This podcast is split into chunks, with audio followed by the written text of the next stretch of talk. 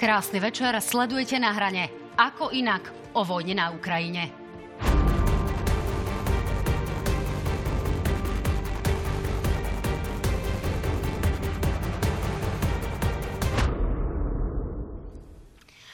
O štvrté ráno prekročili ruské tanky ukrajinské hranice.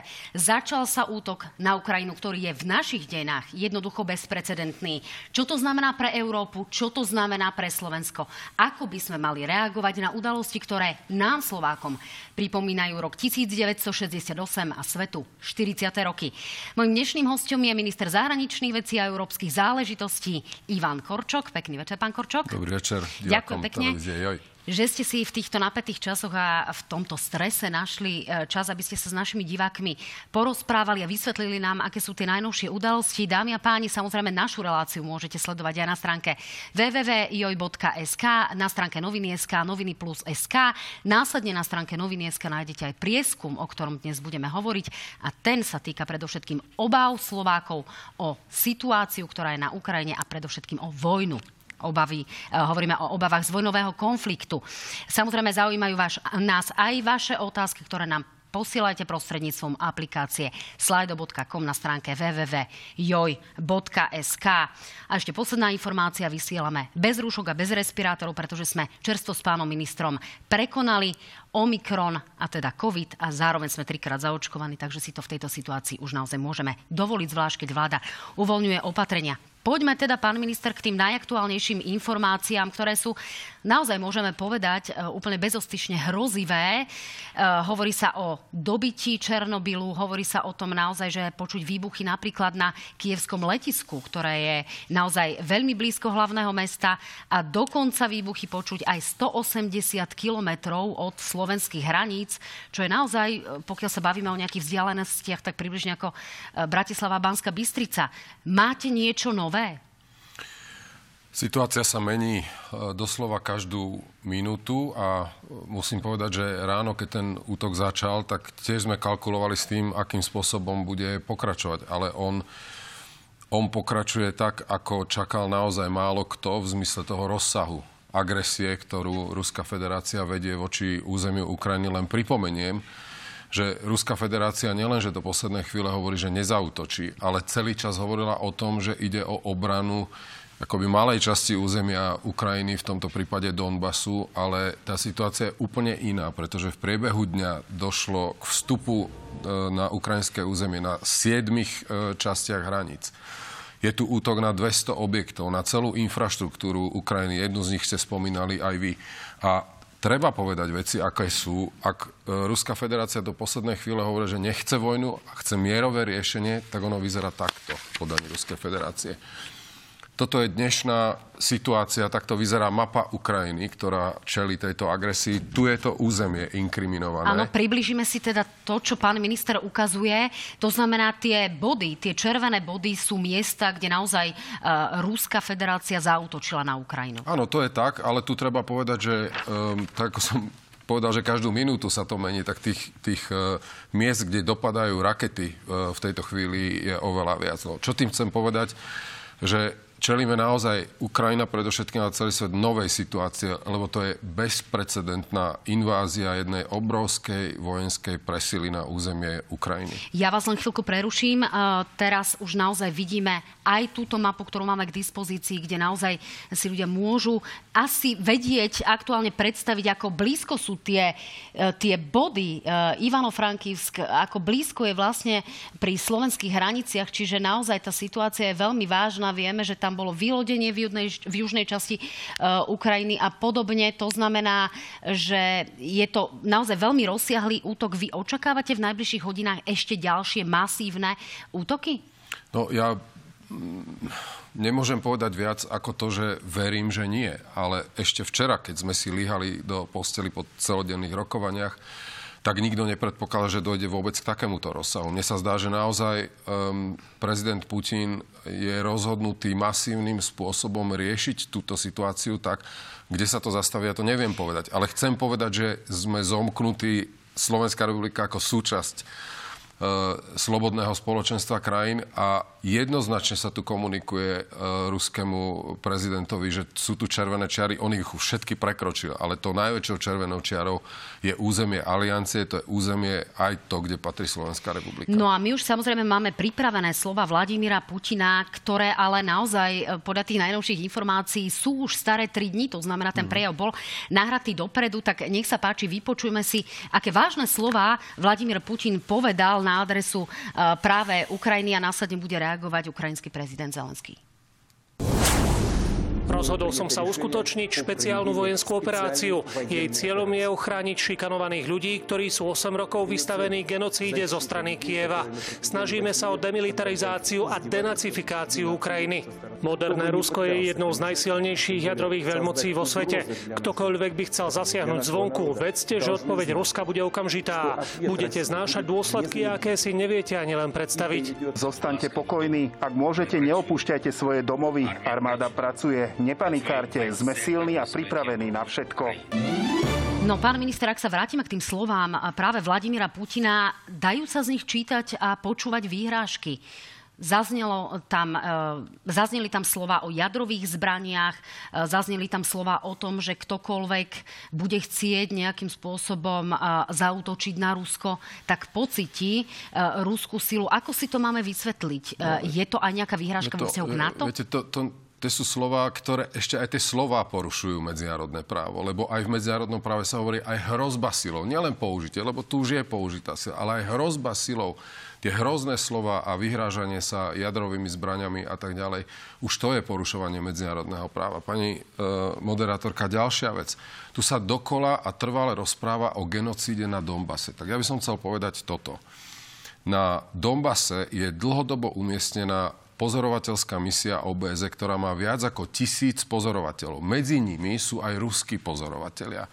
Oni sú tí, ktorí z medzinárodného spoločenstva sú nezávislí, ktorí sú na mieste. Oni sa pohybujú po tomto území. Ja sám som sa s nimi stretol a oni dennodenne reportujú o tom, že čo sa tam deje. Nič z toho, čo sa nazýva genocída, sa tam nedeje. Je to hlboká lož, je to absolútne niečo nepriateľné, pretože na základe toho, sa zdôvodňujú tieto vojenské útoky. Tu k žiadnej genocíde nedochádza. Toto je slovník, ktorý sme tu počuli naposledy pred druhou svetovou vojnou. To znamená, je to len súčasť e, ruskej propagandy pre vlastné obyvateľstvo, aby sa jednoducho obhájil takýto útok? E, keby to niekto chcel povedať takto, ako hovoríte, tak to povie presne takisto. To, e, znamená, to znamená, že áno, my sme tu aj v informačnej vojne, pretože dnes sme konfrontovaní s mediálnymi informáciami z jednej, z druhej strane. strany. Sama ste spomínala e, Černobyl.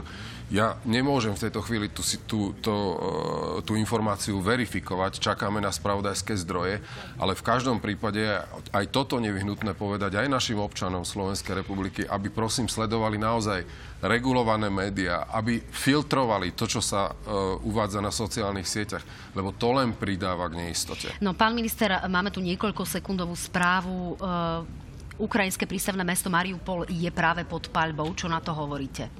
Tak to je, to je ďalší dôkaz toho, že naozaj uh, prezident uh, Putin takýmto spôsobom chráni, chráni toto územie, ktoré, pardon, chráni, alebo teda snaží sa ho nejakým spôsobom kontrolovať. To sú, to sú informácie, ktoré len potvrdzujú o tom, že naozaj nikto nevie presne kalkulovať, kam až chce zájsť uh, prezident Putin. No a to je tá otázka, že kto je momentálne Vladimír Putin. Hovorí sa o tom, sú to informácie, ktoré zaznievajú, tak povediať, z jeho okolia, že Vladimír Putin je tak trochu v izolácii, aj kvôli covidu už dva roky stretáva sa s veľmi úzkým počtom ľudí, stretáva sa s generálmi.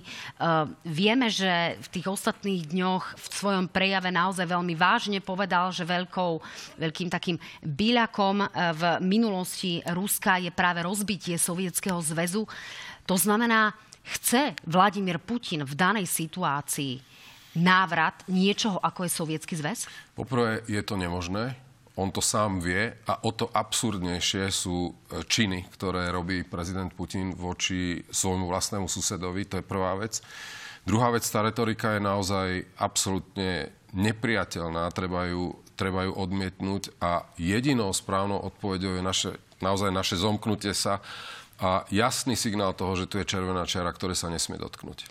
No, budeme sa rozprávať ešte o sankciách a potom naozaj aj o pozícii našej opozície vo vzťahu k Ruskej federácii. E, predsa len mi ale nedá neopýtať sa na slova, ktoré dnes na adresu Vladimíra Putina povedal napríklad Miloš Zeman, český prezident, mm. ktorý e, ho označil za šialenca. E, vy súhlasíte s tým, že Vladimír Putin je šialenec? Pre, ja nebudem komentovať ten obsah. Ja len dám do popredia to, že pán prezident Zeman mal až do tohto e, momentu iné vyjadrenia. E, to, to nebolo to, čo v tejto chvíli povedal.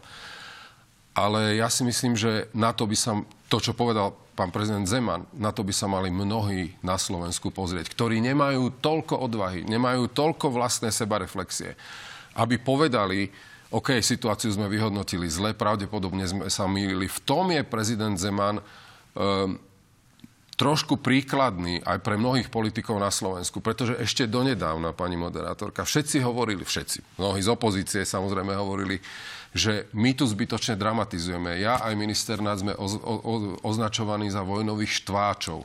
Je tu jasne, bolo tu jasne hovorené, že zbytočne dramatizujeme situáciu, pretože Ruská federácia má plné právo na svojom území, na hranici s Ukrajinou pripravovať svoje vojenské pozície a teraz s tými vojenskými pozíciami zabíjajú civilistov. A spätne teraz k tomu nie je to len prezident Zeman z Českej republiky. Ale, je tvrdá, to aj Viktor Orbán ale, ale, ale tvrdá opozícia v Českej republike, bývalý premiér Babiš, dnes povedal doslova jednou vetou plná podpora predsedovi vlády Českej republiky, pánovi Fialovi toto ja vnímam ako zodpovednosť. No, pokiaľ ide o našich bývalých premiérov, musím povedať, že sme do tejto relácie pozývali práve aj Petra Pellegriniho. Uh, nevyužil uh, tú možnosť sedieť tu s vami a nejakým spôsobom diskutovať. Takže uvidíme, možno sa to podarí niekedy inokedy niekde inde, aby ste naozaj si v úvodzovkách zohrali tento svoj duel. Môžem ja, prepačte, ja neslúšil. No ja nedávam chcem, to, tak nech ja, sa páči. Ja, ja chcem len jednu vec povedať. Ja myslím, že dnes je veľmi dôležité pred občanmi Slovenskej republiky naozaj dať nabok nejaké naše súperenie domáce. To, čo povedal jeden, čo povedal druhý, to, to sa stalo. Ale ja by som to nechcel ďalej rozoberať viac, ako povedať to, že to je šanca pre tých, ktorí sa milili. Veď v politike sa milíme každý jeden. Ale toto je tak vážna situácia, že by tejto krajine nesmierne pomohlo.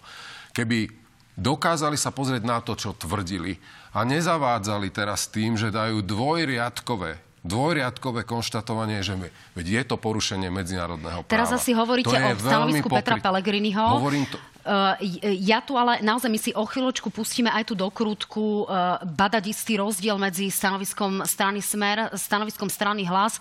Vieme, že aj predseda vlády Eduard Heger šiel do Bruselu s pozitívnym eh, stanoviskom z Eurovýboru, ktorému vlastne, na ktorého odobrení sa podielal napríklad podpredseda Hlasu Peter Kmec, ale nech sa páči, vypočujme si, čo hovorí opozícia.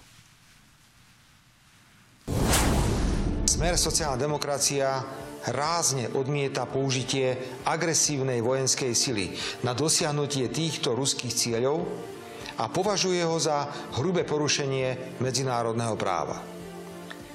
Vojenský konflikt na Ukrajine nie je konfliktom medzi Ukrajinou a Ruskom.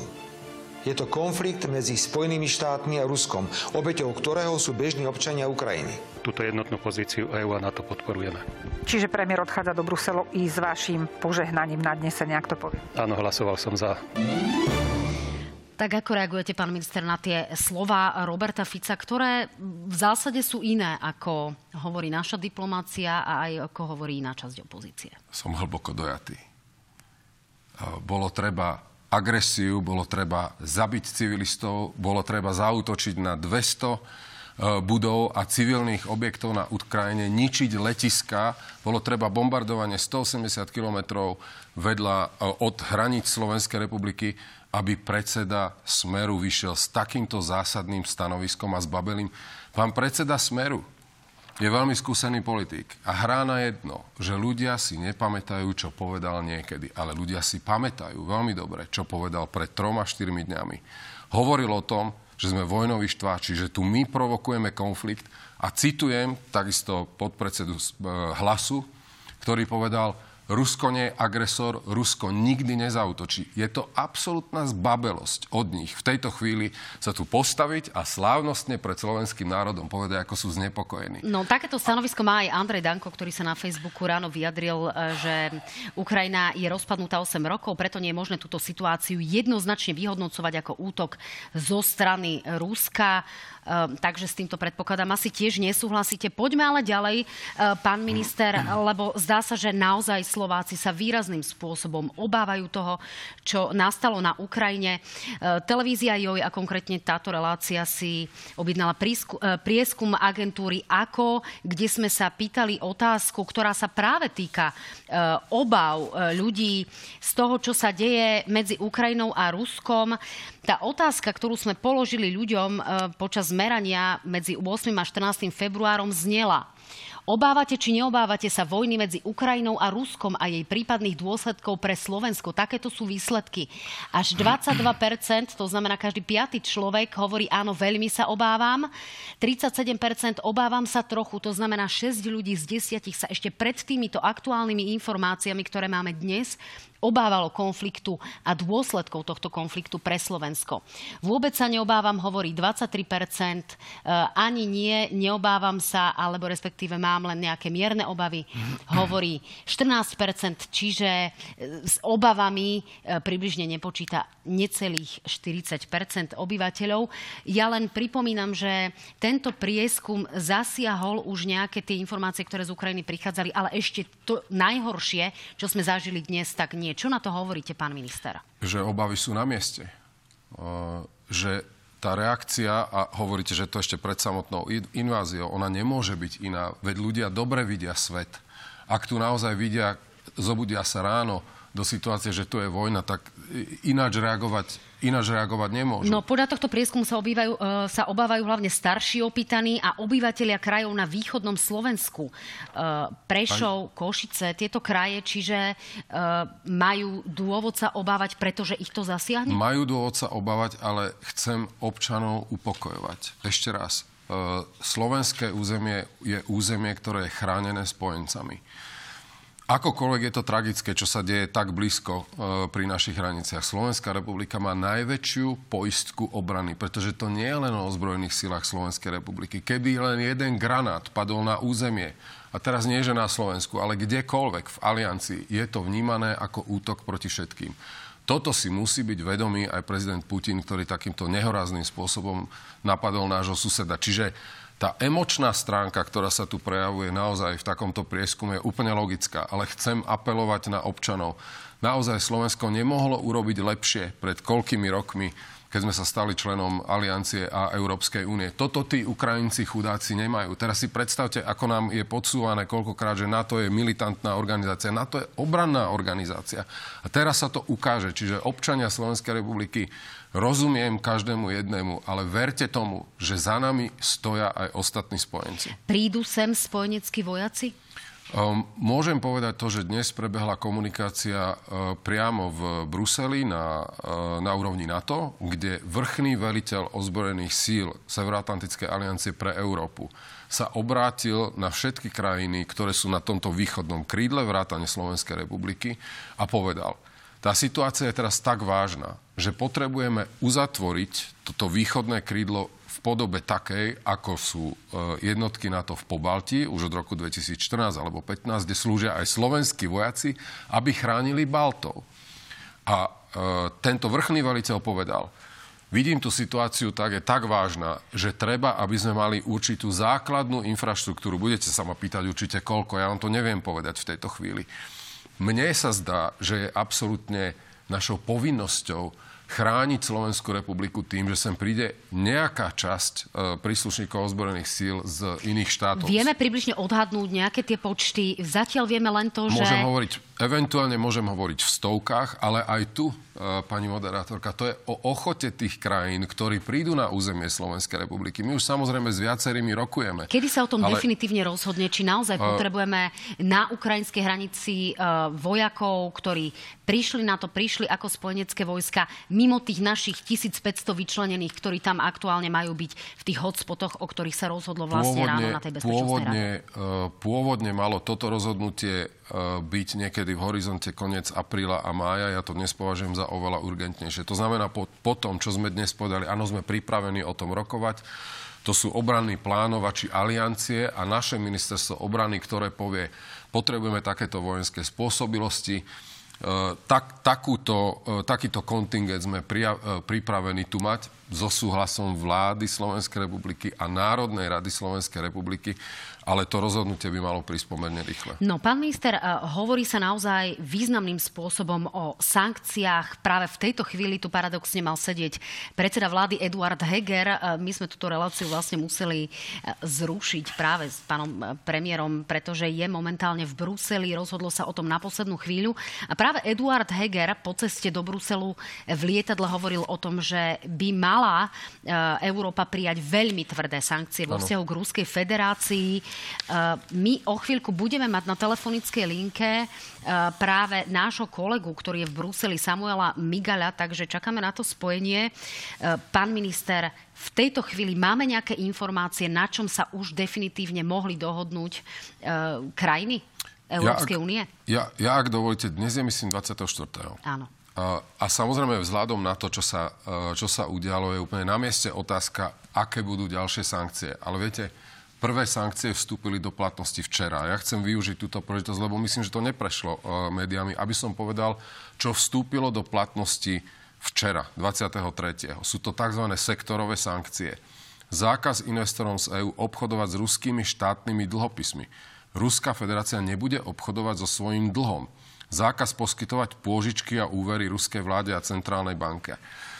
Cielené individuálne sankcie, pani moderátorka, fyzické osoby, 22 vysoko postavených osôb, členov vlády, prezidentskej kancelárie, predstaviteľov ruskej armády, celkovo 350 osôb, ktoré sú e, príslušníkmi ruského parlamentu. Vrátane, ale teda najvyššie postaveným je ruský minister obrany Sergej Šojgu. Teraz hovorím to preto, lebo my si musíme pri tom Ehm, ďalšom balíku sankcií ponechávať tiež manévrovací priestor, lebo my vidíme, ako sa tá invázia e, vyvíja ďalej. To znamená, ani my neurobíme ten, e, všetky výstrely naraz, ale tie sankcie pôjdu podľa môjho názoru po dnešnej noci e, jednoducho ešte za tento rámec, ale včera tento balík vstúpil no, do tak, platnosti. Či to pôjde alebo nepôjde za e, ten včerajší rámec, môžeme sa opýtať priamo Samuela Migaľa, ktorý nám to práve teraz povie z Bruselu, kde mimo iného bol aj protest, ktorý e, práve smeroval na, na podporu Ukrajiny. Takže Samo, máme konkrétne výsledky? Zdravíme ťa do Bruselu. Dobrý večer z Bruselu. Ja sa nachádzam momentálne na námestí Šuman. Tu vedľa mňa práve v budove Európskej rady rokujú európsky lídry, ktorí e, sa rozprávajú o tých konkrétnych sankciách. Aby som to povedal, možno nadviazal na ministra zahraničných vecí a európskych záležitostí, že zatiaľ, čo Rusko bombarduje konvenčnými zbraňami, tak e, Európska únia chystá také bombardovanie sofistikovanejšie a to práve tými sankciami.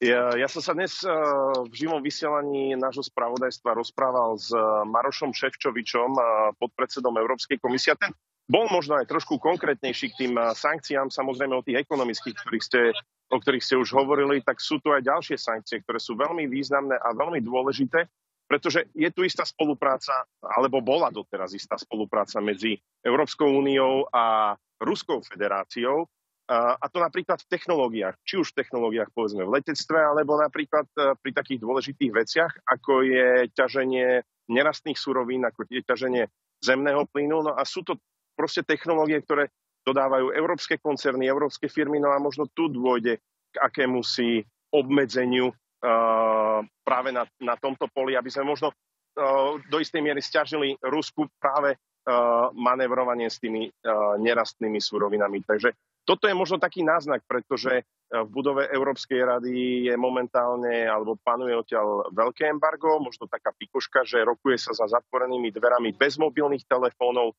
bez akých, akýchkoľvek elektronických zariadení, ktoré by mohli rúske špionážne služby nejakým spôsobom odpočúvať. No a čo sa týka toho protestu, bolo to veľmi zaujímavé pozerať e, na to. Boli to zväčša asi Ukrajinci, ktorí žijú tu v Bruseli a e, tí jednoducho, a samozrejme aj ich známi a ľudia, ktorí vyjadrujú spolupatričnosť e, s našim východným susedom, tak oni sa prišli takto nahlas vyjadriť, že protestujú proti ruskej agresii a podporujú takýmto spôsobom svojich e, domácich obyvateľov. Tak samo ďakujeme pekne, to bola naozaj veľmi komplexná informácia, hoci ešte nemáme definitívne e, výsledky a definitívne zábery. E, hovorí sa, závery, hovorí sa o tom, kedy by sa naozaj tento summit mohol skončiť, kedy by sme mohli mať konkrétne informácie a či naozaj sa zabráni tomu, aby malo Rusko aj prístup k tým najnovším technológiám, aj povedzme boli zmrazené účty významných ruských predstaviteľov predstaviteľov a podobne.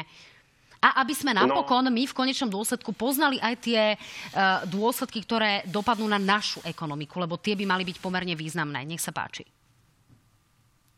O tom konkrétne hovoril aj premiér Eduard Heger, ktorý hovoril, že v tomto sa budeme musieť nejakým spôsobom uskromniť, alebo jednoducho budeme musieť ustúpiť tým našim záujmom, záujmom našej ekonomiky, napriek tomu, že tu máme veľkých hráčov, či už je to Duslošala alebo US Steel Košice, ktoré sú závislé od nerastných súrovín zo strany Ruskej federácie.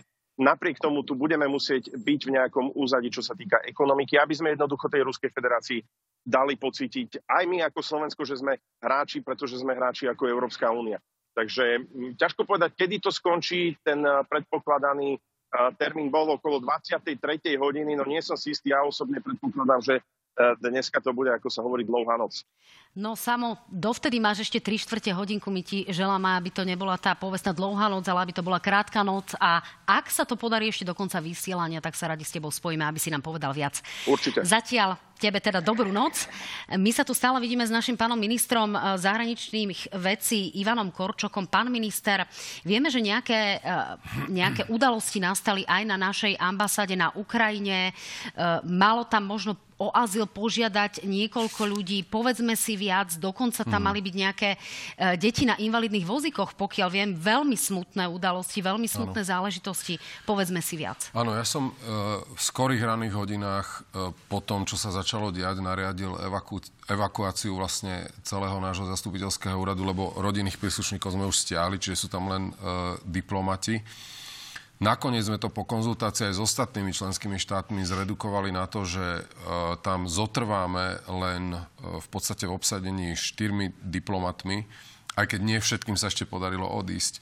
Ten náš veľvyslanec, zástupca konzul a príslušník ozbrojených síl pretože sme si uvedomili, že keby sme tam celé zavreli, tak aj viacerí občania, ktorí či už sú v Kieve, alebo sú vôbec na území Ukrajinou, potrebujú telefónne číslo, potrebujú eventuálne niekde prísť. A tak sa stalo aj to, čo ste e, povedali, že na zastupiteľskom úrade sa nám napríklad podarilo e, evakuovať celkom 18 osôb, z toho 6 detí na vozíkoch a ich rodičov, ktorí boli v Odese. To sa ešte podarilo urobiť tak, že sa prenajali autobus a podarilo sa ich dostať do Moldavska. Na našom veľvyslanectve, keď som sem prichádzal, bolo 13 osôb, ktoré sa obratili so žiadosťou o pomoc. Je tam občianka francúzska, občan e, rumúnska, e, český občan.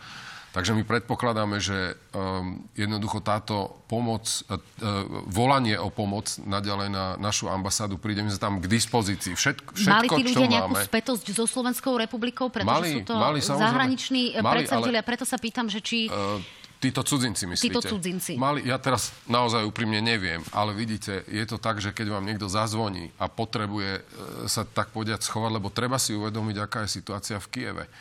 Tam neviete prejsť e, z jednej, v mnohých miestach, z jednej ulice na, na druhú. Mnohé konvoje, napríklad diplomatické, ktoré ráno vyrazili, aby opustili Kiev, sa prešli za 7-8 hodín 50-60 kilometrov a museli sa vrátiť. Čiže tam je reálne obmedzená E, naozaj doprava. Mne po ceste sem do štúdia volali viacerí, e, ktorí sa pýtali, že kedy budete evakuovať úprimne hovorím, ja neviem evakuovať v tejto chvíli, lebo je zavretý vzdušný priestor, tam sa bombarduje. To Čiže nie je čo môžeme pri... týmto ľuďom povedať? Majú možnosť sadnúť do auta a skúsiť to na Majú... slovensko-ukrajinskej hranici vlastným sme... autom, pretože vieme, že tam nechodia ani, eh, ani vlaky zo Slovenska aktuálne. Čiže aký máme recept a koľko Slovákov máme momentálne na Ukrajine? My, my sme dlhodobo naozaj veľmi dávno predtým, ako vypukol takýto ostrý, ostrý konflikt, cez všetky možné siete, či už sociálne siete, alebo proste cez všetky informačné kanály, popo a vyzývali občanov, ktorí na Ukrajine boli, alebo ktorí cestovali na Ukrajinu, hoci sme vydávali e,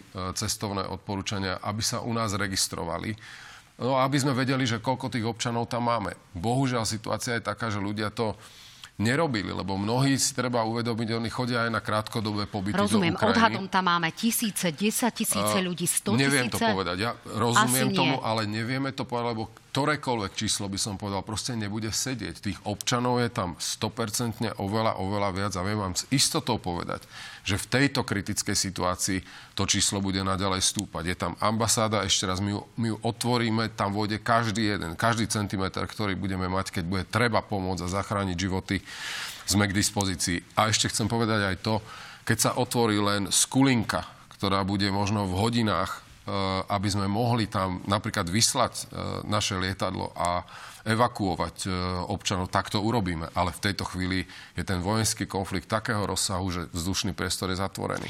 Pokiaľ som hovorila o tých 100 tisícoch, tak to sú aj ľudia, ktorí možno majú nejakú späto so Slovenskou republikou, pretože povedzme, je tu veľký počet Ukrajincov, ktorí tu pracujú a Na majú Slovensku. tam, majú tam stále svoje rodiny a majú záujem ich dostať na Slovensko.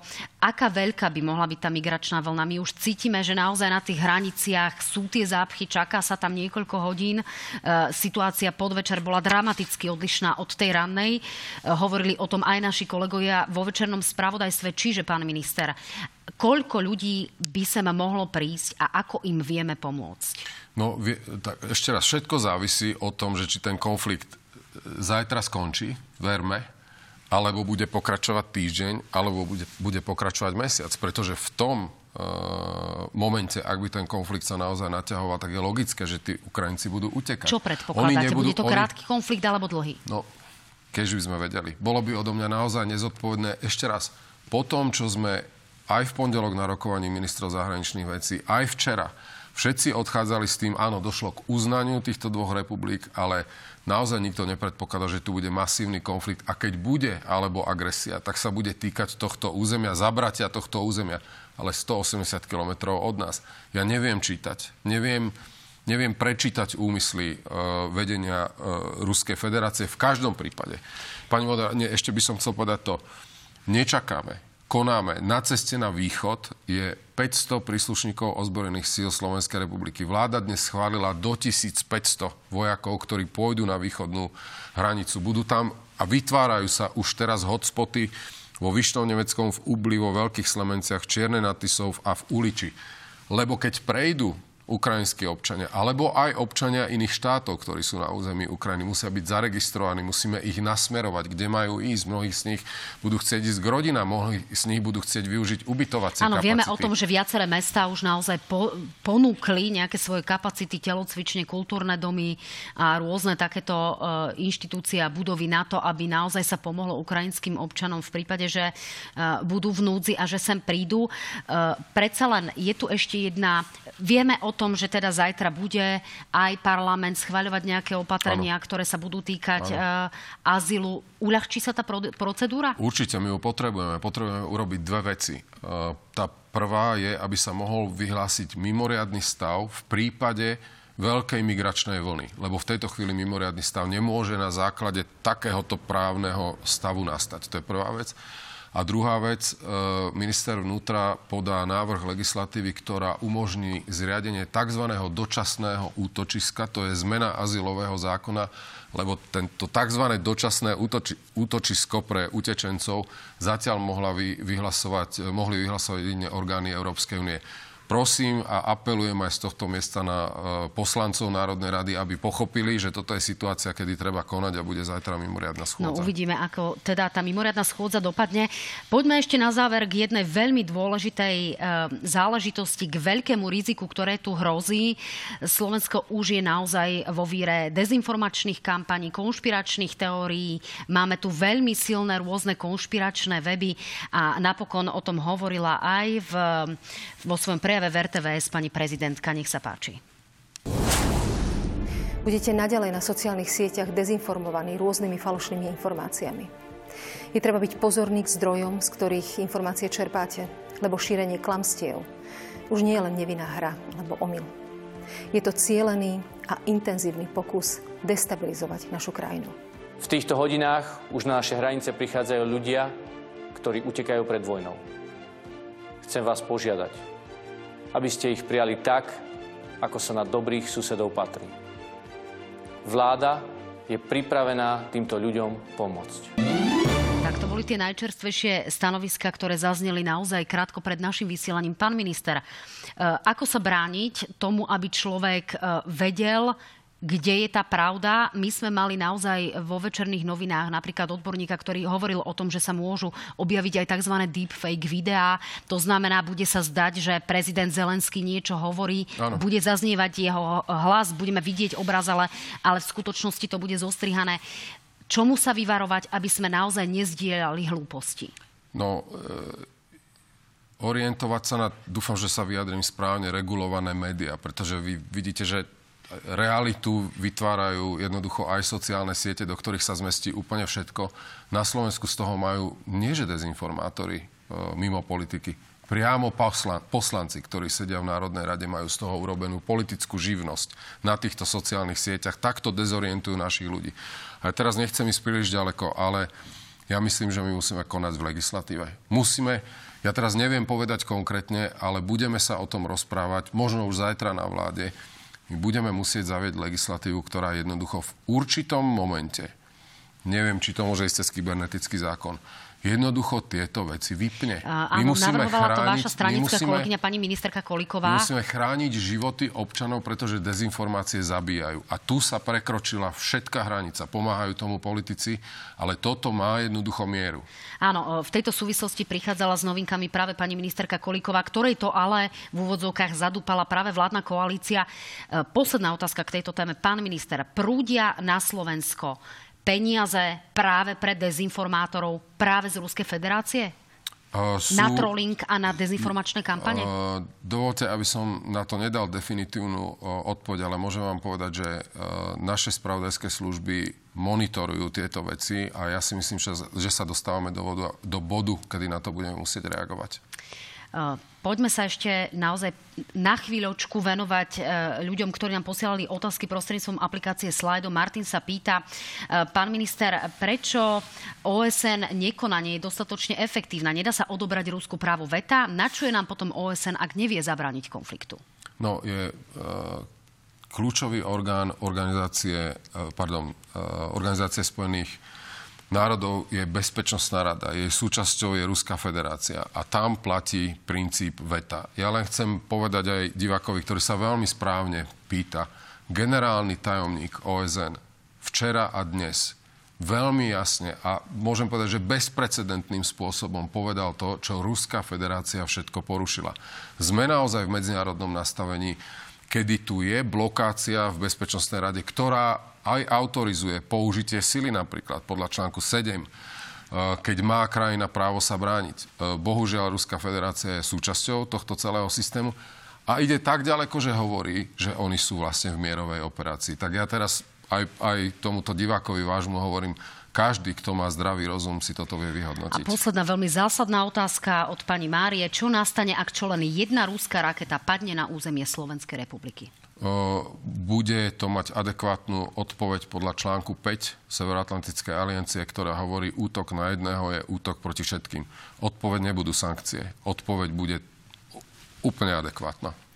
A či bude aj vojenská, o tom sa dúfam, budeme rozprávať v tomto štúdiu na budúce, ale možno to napokon dopadne dobre. Ste optimista, pán minister? Ja, ja zostávam vždy optimista. Bohužiaľ ma veľmi často v posledných dňoch prekonávajú akoby tie udalosti a deje sa naozaj to, čo by som čo by som nečakal, ako je, lebo, lebo všetci uh, máme obavy, všetci máme neistoty, ale dovolte mi len tri vety na záver ešte, pani moderátorka. Tá situácia je naozaj zlá.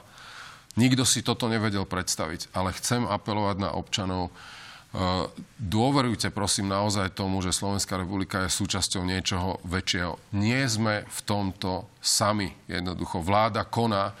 Vidíte, že mnohé veci, ktoré boli tvrdené v predchádzajúcom období, sa ukázali úplne iné. Ale nejdeme politikáčiť. Ja teraz nejdem vláčiť po zemi opozíciu za to, že sa pomýlila. Mohla by mať toľko chochmesa, aby povedala, že sme sa mýlili. Tak ako prezident Zeman. Tak, uvidíme. Možno sa už zajtra dozvieme viac. Pán minister, ďakujem pekne. Dúfam, že budeme mať len dobré správy. Ďakujem a pekný večer. Uh, drahí priatelia, som rada, že ste naozaj uh, počúvali a možno aj veľmi pozorne slova ministra zahraničných vecí Ivana Korčoka a dozvedeli ste sa viac. Dúfam, že zajtra budú tie informácie optimistickejšie a želáme všetko dobré nielen na Slovensko, ale aj na Ukrajinu. Pekný večer.